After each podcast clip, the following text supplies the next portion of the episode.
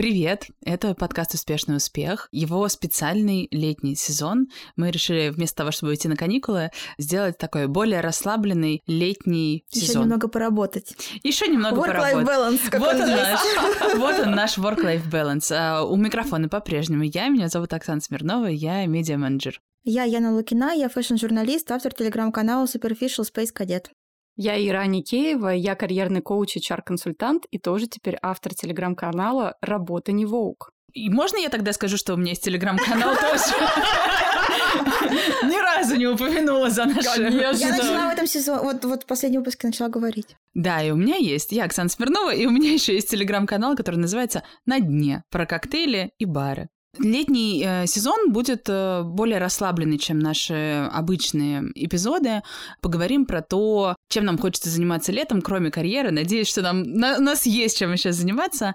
И в этом эпизоде мы поговорим про то, какими ожиданиями сопровождается лето в Москве. Почему мы эти ожидания испытываем, более ли они завышены, чем наши обычные ожидания, и не портят ли они нам все удовольствие от лета.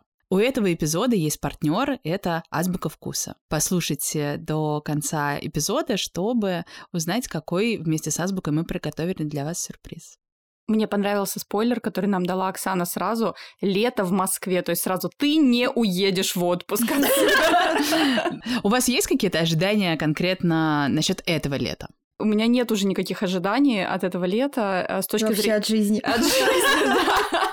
С точки зрения того, то, что вообще я как-то привыкла жить планами, где-то чуть-чуть вдохновением своим и не сильно ориентироваться на ожидания. Ну и плюс я выхожу летом на работу, какие тут теперь ожидания? Ожидания недолго сидеть в офисе хотя бы, минимум.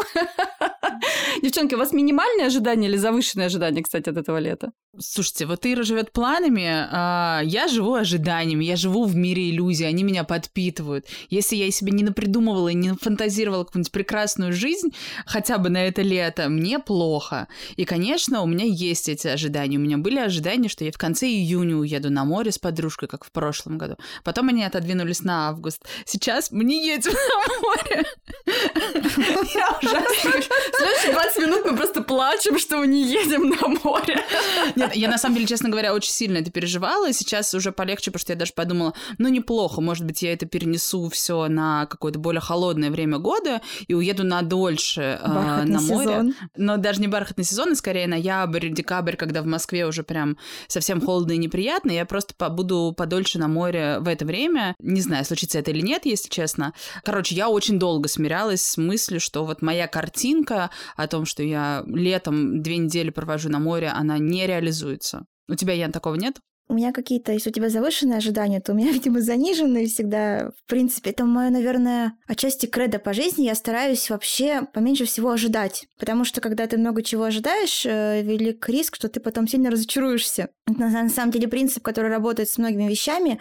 С кино, например, тоже. Когда очень много чего ждешь от фильма, потом можно, конечно, взгрустнуть, потому что может казаться не так хорош. И бывает наоборот, когда ты вообще заходишь куда-нибудь без каких-либо ожиданий. Такое, кстати, часто бывает, например, с мероприятиями. Вот, например, не хочешь никуда-то идти, прям до последнего сомневаешься и думаешь, так, ну ладно, на 15 минут зайду, потому что какой-то, не знаю, визит вежливости или наоборот там это нужно.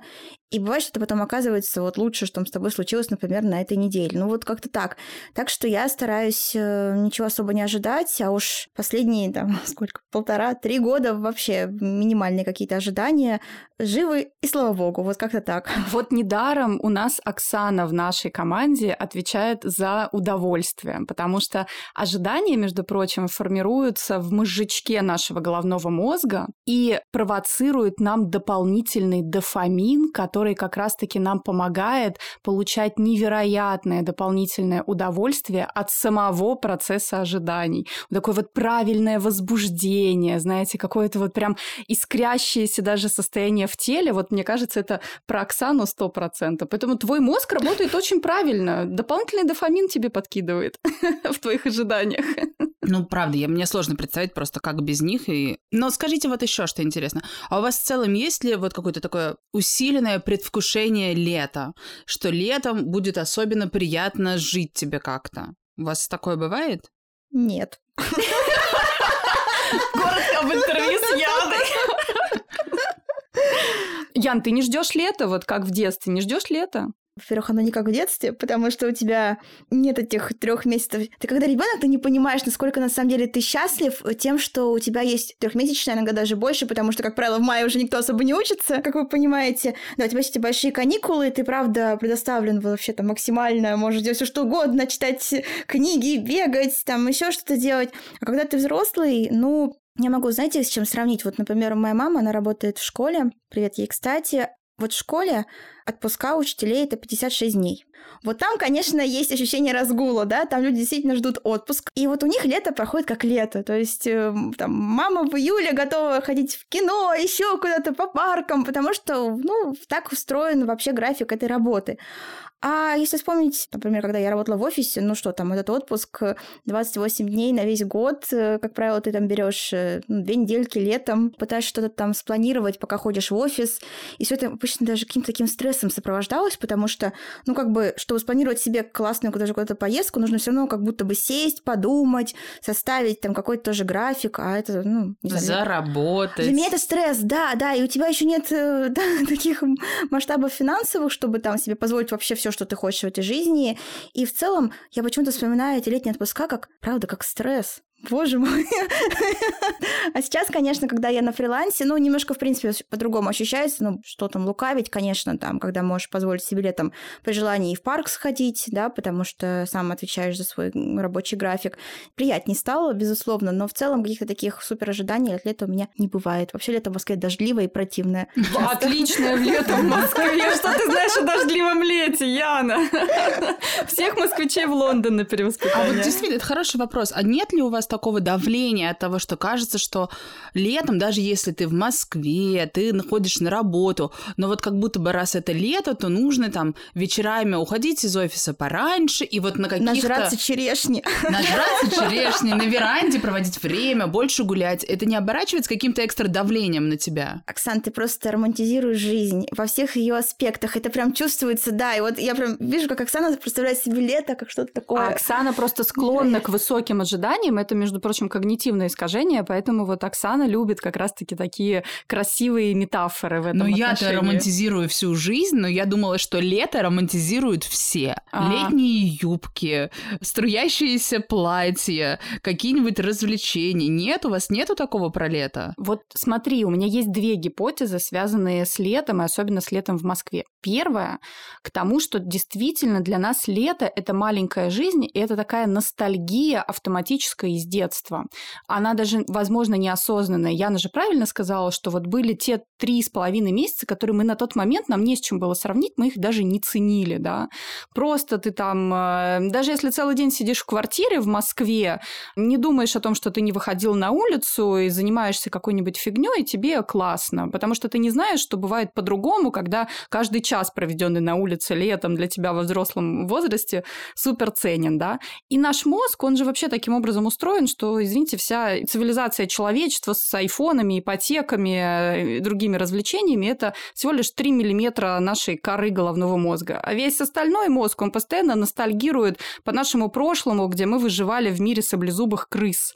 И наш мозг очень любит ностальгировать. Поэтому вот эта вот связка с детством и прекрасным летом ничего не делания всегда порождает в тебе дополнительное ожидание, что вдруг именно этим летом будет как когда-то однажды однажды. Придет письмо из Хогвартса. Да. Наконец-то тебе 40 А вторая моя гипотеза, она связана с тем, что мы живем с вами в северной стране, и, конечно, это довольно изнурительно даже для нашего организма. Мы недополучаем витамин D, у нас нет возможности там зимой долго гулять, больше просто получать такого телесного удовольствия от соприкосновения с теплым воздухом, с тем, что ты носишь меньше одежды, из-за этого испытываешь меньше стресса, видишь дневной свет, да, и поэтому вот на эти недолгие три с половиной месяца месяца нам хочется впихнуть целую жизнь, погулять во всех юбках, поносить все босоножки, погулять этими белыми ночами. Ну, погодите, так ведь и говорят, лето — это маленькая жизнь, если даже такой стереотип. Абсолютно. Я вот думаю, что как раз, да, это вот все связано. Я меньше почему-то думала про какие-то воспоминания из прошлого, да, что летом у нас оно как-то было более расслаблено, но сейчас, пока ты говорила, я стала вспоминать, что я каждое лето, начиная там, наверное, с 6 лет до 14 точно, я ездила в лагерь по несколько смен за лето. И это было мое любимое вообще время в году. Я ничего так сильно не любила. Я поэтому, наверное, до сих пор так люблю все эти американские фильмы про школьников, потому что какой-то у них там вот есть же еще вайп развлечений. И вот как бы для меня детство в лагере, это просто, ну, типа, у тебя нету родителей в доступе, они как-то тебя меньше контролируют твою жизнь, ты предоставлен сам себе, ты можешь развлекаться, делать, что хочешь, у тебя классные вожатые. Я обожала ездить в лагерь, на этом я поэтому еще тоже так люблю лето. Вы ездили в лагерь? Да, я обожала тоже лагерь. Я была только один раз в танцевальном, мне не понравилось. Ну вот есть два типа людей, как говорится. А у вас всегда так было, что вот от этого второго фактора, про который говорит Ира, что мы так привязаны к лету, потому что в Москве гораздо приятнее летом погода. На вас как это влияет, на ваше ощущение, на вашу работоспособность, на вашу энергичность, придумывание новых проектов в течение года, вот эта погодная составляющая? Или, Ян, вот ты креативишь одинаково хорошо всегда? Одинаково плохо, скорее всего. Я, я на перформе такая в минус 30. А, нет, ну, конечно, гораздо приятнее, когда ты утром встал, там у тебя голубое небо, на нем не облачко, да, солнышко светит, намазался SPF, сидишь себе такой довольный. Ну, мне тоже, конечно же, нравится, когда на улице тепло, хорошо, приятно, когда ты не в тройном тулупе, понимаешь, находишься на улице, а все таки как-то по-другому. Но, с другой стороны, Летом-то, наоборот, как будто бы хочется больше лениться, нет? Нет такого ощущения, Абсолютно. что... То есть, с одной стороны, да, конечно, в принципе, лень, она не то чтобы прям противоположна идеям, да, часто mm-hmm. бывают какие-то идеи рождаются, пока ты где-нибудь лежишь с закинутой головой, ешь черешню, и вдруг раз тебя осенила какая-то гениальная мысль. А вам не кажется, что как раз вот это состояние, когда летом ты в благоприятных условиях, у тебя много идей, но при этом ты как бы, ну, летом жалко вот прям впахивать, летом жалко сидеть на работе много часов. Вам не кажется, что в этот момент нам в голову приходят как раз идеи, которые вот не просто про работать, потому что нужно работать, uh-huh. да, а что-то ближе к тому, чем нам на самом деле хочется заниматься? Ну, очень может быть. Конечно, же, конечно. Ты же летом как раз-таки хочешь замедлиться и больше насладиться атмосферой, больше уйти от разума, от того, что ты постоянно думаешь, в какие-то ощущения, в телесность, в получение удовольствия через ощущение и телесность, да. И это-то как раз-таки в твоем мозгу и порождает новый нарратив, новаторство, креативные идеи, потому что именно когда мы бездельничаем, замедляемся, думаем об удовольствиях, получаем их различным способом, способом, это все помогает твоему мозгу придумывать какие-то новые вообще форматы и креативить. А зимой мы, наоборот, больше собраны, мы как-то там сфокусированы на какой-то производительности. Поэтому это, кстати, отличная идея, правда, летом снижать свою продуктивность и позволять себе побездельничать. А вот к слову про телесность и юбки, раз уж мы их затронули, у вас остается все еще такой стереотип, на котором, ну вот я, например, выросла с раннего возраста до какой-то юности и последующих лет, что вот к лету нужно обязательно себя привести в форму. Я вообще против диетической культуры. я за хорошее, правильное питание и за хорошее качество жизни. Но, безусловно, конечно, наверное, в целом хочется как-то, чтобы у тебя в жизни все было приятно с питанием, поэтому ну вот я не знаю, что как бы стереотипа, но давайте так, будем взрослыми людьми. Мы все понимаем, что к лету придется все-таки себя снять все свои 15 слоев одежды, остаться чуть меньшим количеством слоев, поэтому, ну, конечно, ты начинаешь думать иногда, что немножко, так скажем, форму свою чуть-чуть э, привести в порядок. Социальные конструкты, Яна, вспоминаем про них, они накладывают на тебя обязательства, потому что, конечно, летом нам хочется раздеться, и вдруг мы оказываемся в ситуации такой, вообще, когда человек раздевается, это же тоже про доверие с миром, с другими людьми, людьми. Это некая форма беззащитности, между прочим. И получить вдруг в лоб комментарии о том, что ты выглядишь каким-то определенным образом, да, это, в общем-то, про проявить какую-то уязвимость и быть готовым предстать уязвимым перед этим внешним миром. Поэтому, конечно, в современном э, сегодня обществе многие девушки живут с мыслью о том, что худеем обязательно к лету. Мы упоминали вначале, что партнеры этого эпизода Азбука вкуса. Мы с девочками погрузились в некий эксперимент. Мы каждая прошли индивидуальную консультацию с нутрициологом Азбуки вкуса. После этого мы побывали на шопинг сопровождении Это когда вместе со специалистом мы ходим по магазину и вместе рассматриваем вообще, какие есть продукты. И, честно говоря, я была в шоке от того, как многого мы не замечаем, когда ходим за продуктами, а насколько на самом деле деле вещей можно обращать внимание, по-новому смотреть и очень легко на самом деле приучать к себя к какому-то совершенно новому подходу к выбору продуктов на, там, не знаю, неделю или на какой-то срок. Девчонки, какой у вас э, был запрос, когда у вас начиналась консультация с нутрициологом? А, у меня был тройной. Это антистресс, это легкий ЗОЖ, и третий это хорошая кожа. И вот сегодня я уже умудрилась такой полузавтрак, полуобед. Я ела как раз который нам порекомендовали э, в азбуке вкуса тефтели из индейки со шпинатом и греческий салат. так что я уже прям включилась, можно сказать, в программу. Ничего себе. Да. Ты заказывала или ты сходила? Заказывала. Все можно заказать, оказалось даже онлайн, поэтому да, очень упрощает. Ира, а у тебя какой был запрос? В отличие от Яны, у которой тройной тулуп, у меня пока еще одинарный, у меня запрос скорее на постоянное поддержание того уровня питания, к которому я сейчас постепенно пришла, и чтобы это оставалось для меня в удовольствие и хорошо встроилось в мой очень насыщенный график, потому что я уже на днях вновь переверну свою карьерную страницу, и мне хотелось бы с новыми вводными не терять наработок в своем питании. Загадочно, конечно, сказала. Да, загадочно Одни перевороты тулупы.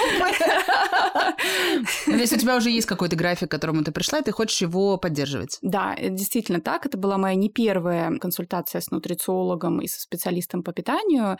И я человек, который не готов на какие-то радикальные изменения в процессе своей жизни. Я очень зависима от вкуса еды. С точки зрения того, то, что мне нравится ходить в рестораны и выбирать там из меню не то, что мне нужно есть, а как говорится, уж гулять так гулять. При этом я готова 6 дней в неделю поддерживать э, классный график тоже в удовольствие, без страданий, и один э, раз в неделю есть э, пасту с трюфелем. И вот с такими вводными, дело в том, что я уже последние три года постоянно работаю из дома, и тут я возвращаюсь в офис. И больше у меня не будет возможности самостоятельно себе собирать в течение дня ту самую желанную гарвардскую тарелку, состоящую из разного вида продуктов, и вот как это все довозить до офиса или как там организовать себе с новыми встречами, беготней между этажами грамотный прием пищи, вот именно такой у меня был запрос к нутрициологу. У меня был запрос, я уже, кстати, не помню, у меня тоже был точно тройной, но я уже не помню, что там было, какие вещи. Я точно помню, что я просила помощь с тем, чтобы сделать какое-то более здоровое питание своей привычкой, потому что это не моя привычка сейчас. У меня точно запрос, кстати, не знаю, у вас был такой, нет, на то, чтобы сбросить вес? Ну, мне кажется, легкий ЗОЖ это как раз вот в этом направлении. У меня, ты знаешь, это скорее как какой-то дополнительный эффект, э, чем цель, к которой я прям намерена прийти. Угу. Но и у меня еще был третий запрос, это чтобы это все было в удовольствие. Обязательно. без них. Всегда. Я за э, процесс и за получение удовольствия от этого процесса. С нами сегодня эксперт. Это Анастасия Медведева, ведущий нутрициолог а, Азбуки вкуса. И Настя нам сегодня расскажет а, о том, как вообще выстраивать свою работу, свое взаимодействие с специалистами такого рода. Настя, я спрошу первый вопрос. Может быть, девочки знают, но я вот вообще не знаю, в чем разница между нутрициологом и, не знаю, диетологом, например. Ну, всем добрый день, рада всех видеть, спасибо за приглашение. Ну, во-первых, ключевая такая разница между диетологом и нутрициологом в том, что диетолог — это врач тот человек, который получает медицинское образование, тогда как нутрициолог – это тот специалист, который не обязан иметь медицинское образование и может получать свое образование нутрициолога либо на курсах там, повышения квалификации, либо получать дополнительные дипломы при университетах. У нас сейчас тоже есть такая возможность. Но, конечно, это тоже может быть врач, а, медик с базовым медицинским образованием, который решил углубиться в тему нутрициологии.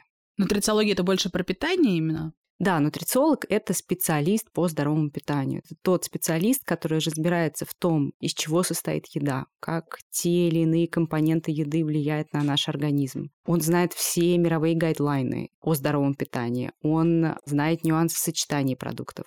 И, безусловно, это еще тот человек, который выполняет, ну, как минимум, может выполнять роль. Я считаю, что это, наверное, одно из самых главных преимуществ этой профессии, роль коуча, health-коуча, который сопровождает и помогает перейти от слов к делу, который помогает человеку все-таки прийти к своей цели постепенно, степ-бай-степ, маленькими шагами, поддерживая его каждый день. Потому что очень часто врачи, у них просто нет достаточного временного ресурса для того, чтобы посвятить клиенту и сопровождать его, помогать, внедрять свои рекомендации уже потом в реальную жизнь. И вот здесь как раз вступает в роль нутрициолог. Часто нутрициолог дополняет работу с врачом, как раз нутрициолог может помочь внедрить рекомендации от врача, подсказать, э, как выбрать те или иные продукты, как заменить привычные продукты, которые врач исключил из рациона, как продолжать питаться вкусно, но тем не менее разнообразно и улучшать здоровье. И так каждый день, сопровождая клиента, уже вы вместе приходите к цели. Вообще есть ощущение, что сейчас стало очень много нутрициологов, это довольно популярная модная профессия, и возникает вопрос, как выбрать своего правильного нутрициолога, чтобы не попасться да, в лапы не к тому человеку, какие здесь есть красные флаги, какие, наоборот, детали, на которые нужно внимание обратить. Ну, во-первых, нужно действительно запрашивать дипломы, сертификаты от э, организаций, которым вы, вы им доверяете и уважаете. Могу честно сказать, что здесь неоднозначная ситуация, потому что профессия нутрициолог у нас в стране не существует, и здесь нет четкого регламента, кому мы можем доверять, ну, кому есть, но есть определенный список вузов и организаций, э, которые обладают достаточной репутацией, и действительно выпускники работают, не выходя за рамки своей компетенции. То есть они не отправляют на анализы, они не стараются лечить клиентов, потому что этим занимается только диетолог. Они именно сопровождают клиента и помогают с помощью помощью коррекции рациона прийти к тем или иным целям. Это первое. Второе, а, на что бы я обращала внимание, это, конечно, живые отзывы. Не просто отзывы в виде скринов, например, на страничке в Инстаграме или в Телеграме, а живые отзывы от клиентов. Возможно, я бы даже назвала это кейсами, да, до-после. Здорово, если нутрициолог рассказывает, какие инструменты он применял в процессе для того, чтобы прийти к той или иной цели. И это тоже, конечно, дает такую картину, как нутрициолог подходит к своей работе. И третье, все-таки это важно, так как мы с нутрициологом все-таки проходим какое-то время. И личная симпатия, темперамент человека, его характер, с какой скоростью он говорит, насколько комфортно вы себя чувствуете, это тоже очень важный показатель. А вот скажи, ты упомянула продолжительность работы. Э, какой видишь ты срок оптимальным? Насколько есть смысл договариваться о работе с нутрициологом? Мне кажется, что максимально оптимальное для старта – это месяц, может быть и две недели. Например, вы начинаете с первичной консультации, нутрициолог собирает анамнез, запрашивает, э, какие у вас цели, возможно, симптоматика, есть ли какие-то ограничения, которые вы уже получили от лечащего специалиста, если такое имеется. И после первичной консультации 2-4 недели сопровождения, но все таки месяц. Я думаю, что месяц – это оптимально, если мы хотим получить какие-то первичные первичные результаты и действительно, чтобы был какой-то начальное, можно сказать, до-после, которое мы все очень любим. Но э, это все зависит от цели, это все зависит от временного ресурса, опять же, клиента. Кто-то готов работать каждый день, быть на связи, корректировать, кто-то готов это делать раз-два в неделю, и здесь, конечно, тогда может быть и три месяца, и полгода. Мы э, с девочками как раз-таки вот встретились на первичную консультацию с нутрициологом, а с Настей мы ходили на шопинг сопровождение. Настя, а какие еще могут быть в процессе твоей работы с клиентом, да, ты говоришь, вот много поддержки, много сопровождения, какие могут быть еще инструменты и методики работы э, с запросом клиента? Мы используем большое количество опросников, которые дают часто большее даже количество информации, чем диагностика, потому что бывает такое, что человек вроде как э, находится в референсах по анализам, у нее все хорошо, но жалобы присутствуют, такие не ярко выраженные, но есть и усталость, есть и раздражительность, есть и какой-то набор веса, и, возможно, какие-то спортивные показатели падают, или наоборот, просто хочется от хорошо прийти к максимально хорошо, лучше. И здесь нам помогают и опросники, здесь нам помогает наблюдение. Дневник питания – это ключевой инструмент нутрициолога. И я, например, конкретно на своей практике нутрициологи нашего сервиса используют не просто фиксирование тех приемов пищи, которые происходят за день, но и то, как вы себя чувствуете после этого приема пищи? Есть ли какие-то физические изменения физиологические? Может быть, вздутие, тяжесть, боль, не дай бог, какая-то или еще что-то. Это может быть и эмоциональные изменения, когда у нас э, изменяется настроение, ухудшается качество сна после определенной структуры ужина. И здесь мы можем посмотреть, как раз, может быть, какие-то продукты убрать, заменить и таким образом улучшить качество сна. То есть мы смотрим и сам прием пищи, и состав этого приема пищи, и состояние до и после. Настя, а вот как ты работаешь с сопротивлениями, возражениями и другими когнитивными искажениями клиентов во время работы с тобой, да? Потому что я сразу слышу дневник питания, и для меня, о, контроль. Если я что-то сделала не так, нутрициолог меня отругает, и я поэтому ему ничего не скажу, совру или еще что-то, да? Или там повышенная дисциплина, для меня сразу какой-то кошмар, а представление, что еду надо взвешивать, что лишний шаг вправо-влево расстрел, поэтому я даже не пойду в эту историю, да, например. Чувство вины, которое я уже упомянула, съел что-то лишнее, и меня будут ругать. Что еще бывает, и как ты с этим работаешь? Да, действительно, бывают разные ситуации. Но, во-первых, я сначала предлагаю варианты каждый раз. У меня нет какой-то а, строго определенной работы со всеми клиентами. каждому индивидуальный подход. После консультации я спрашиваю клиента, как часто ему комфортно выходить на связь, в какое время дня, как мы можем максимально безболезненно интегрировать э, наше общение в график, чтобы это не было лишней нагрузкой, а наоборот его разгрузило.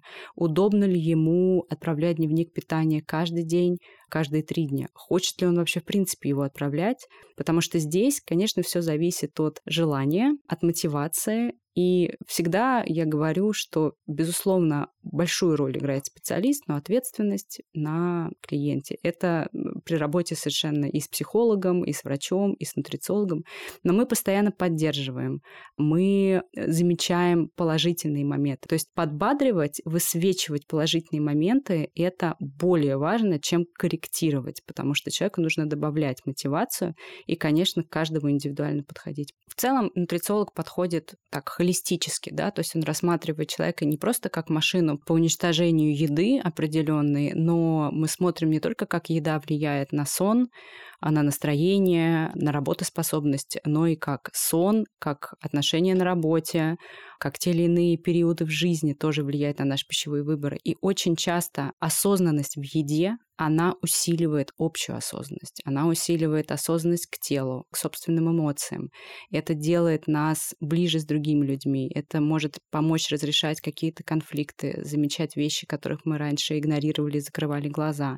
То есть вот эта тонкая настройка, это общая канва, и поэтому, когда мы настраиваем свои отношения с едой, слышим сигнал своего тела и смотрим, ищем вот эти причинно-следственные связи, как раз нутрициолог — это тоже одна из его так, призваний, даже не функций, функция — это как-то слишком маленькое слово для этого, и это очень здорово, это путь к настоящей осознанности. Настя, спасибо тебе большое. А, тут, мне кажется, самое время сказать о том, что вместе с Азбукой вкуса для слушателей успешного успеха мы предлагаем пройти первичную установочную консультацию с нутрициологом Азбуки вкуса бесплатно в подарок. Для этого нужно просто нам в комментариях в телеграм-канале «Успешный успех» написать о том, что вам это интересно, а дальше мы уже свяжем вас с Азбукой вкуса, и специалист э, подберет время для первичной консультации с вами вами? Мне кажется, что мы в принципе, в целом, мы как люди, как человечество, мы очень склонны все превращать в такой некий трек, да, как нам нравится, чтобы все было начало и конец. Почему люди там любят всякие чемпионаты Европы по футболу или там даже World сезон и еще что-то. То есть нравится какая-то системность, да, и вот мне кажется, что в этом смысле лето — это какой-то финал вот хоть мы, как бы, у нас как будто бы есть и конец года, у нас есть декабрь, Новый год, это там немножко, может быть, по одной системе э, измерения, да, времени это какой-то финал. Но мне часто кажется, что лето это вот тот самый счастливый финал, когда ты вот уже ворвался в него наконец-то, и мы, правда, многие там, кто-то приводит себя в форму к лету, кто-то копит деньги к лету, потому что хочет именно летом, не знаю, поехать в какое-то путешествие и там шикануть, или не шикануть, а просто как бы, хорошо провести время. И вот мне кажется, именно это тоже накладывает некий отпечаток на наши ожидания от лета, потому что, ну, финал-то должен быть грандиозный, то есть ты там где-нибудь там ужимался, поджимался зимой, весной, осенью, ну, осень вообще как начало, скорее, там, какого-то сезона, а вот летом ты должен как будто бы вот все должно у тебя произойти, самое лучшее в жизни. И мне иногда кажется, что эти ожидания, они делают нашу жизнь хуже. Потому что, как я уже тоже сказала, часто ожидания не воплощаются в жизнь. В принципе, как все эти любимые наши мемы, ожидания и реальность, да? Ну, как бы, где, вы видели, чтобы реальность прям сильно превзошла ожидания? И, может быть, нужно как-то научиться себя не загонять вот в эту веру, в то, что лето будет какое-то особенное. Может быть, нужно в него войти просто на таком легком бланковом ощущении, что, ну, лето как лето, я не знаю. Вот к этому разговору мне, знаешь, что интересно у вас спросить? То есть это на самом деле же частично про разницу между результатом и процессом. Мгм. Вот, допустим, вы понимаете, что этим летом у вас не случится отпуска мечты. И вообще нельзя провести три месяца лета полностью не работая, как это у нас было в детстве. Можете ли вы, зная это, понимая, что вот такого результата у вас не будет в этот раз, наслаждаться какими-то другими микроудовольствиями внутри вот этого летнего периода? Будут ли они делать вас счастливыми в достаточной мере? Микроудовольствие, я бы сказала, что это классная история, которая должна пронизывать всю твою жизнь вне зависимости от сезона. Но летом хочется просто повысить громкость да, этих микроудовольствий.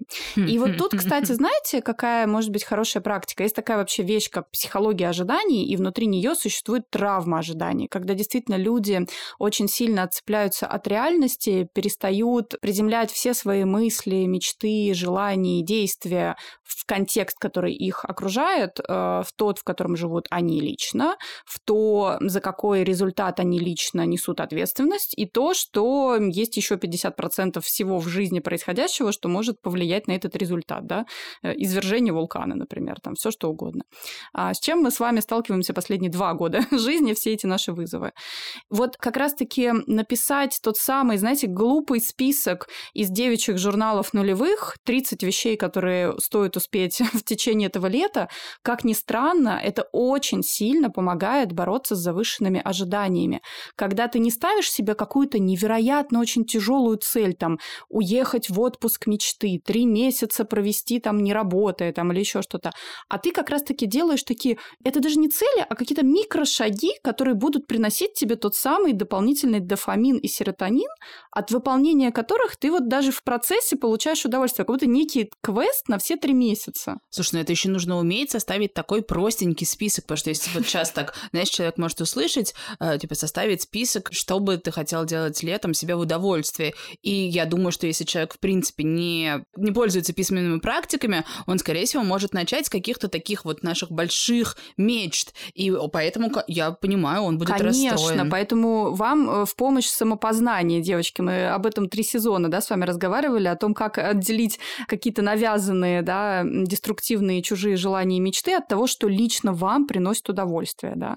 Поэтому исследование себя. Попробуйте целое лето исследовать себя и, например, не думать о том, что все ходят на веранды обязательно или там каждый вечер э, куда-то нужно идти тусоваться, а что вам хочется. Может быть, вам в теплый летний вечер просто хочется гулять по району, сесть на балконе спокойно, неспешно с книгой. Просто вот, может быть, какие-то обычные вещи, которые очень сильно про вас. Попробуйте просто не думать э, с точки зрения каких-то вещей, которые вы предъявите потом себе или кому-то осенью как достижение за время этого лета, а просто останутся они у вас приятными воспоминаниями, как снимки из полароида, например.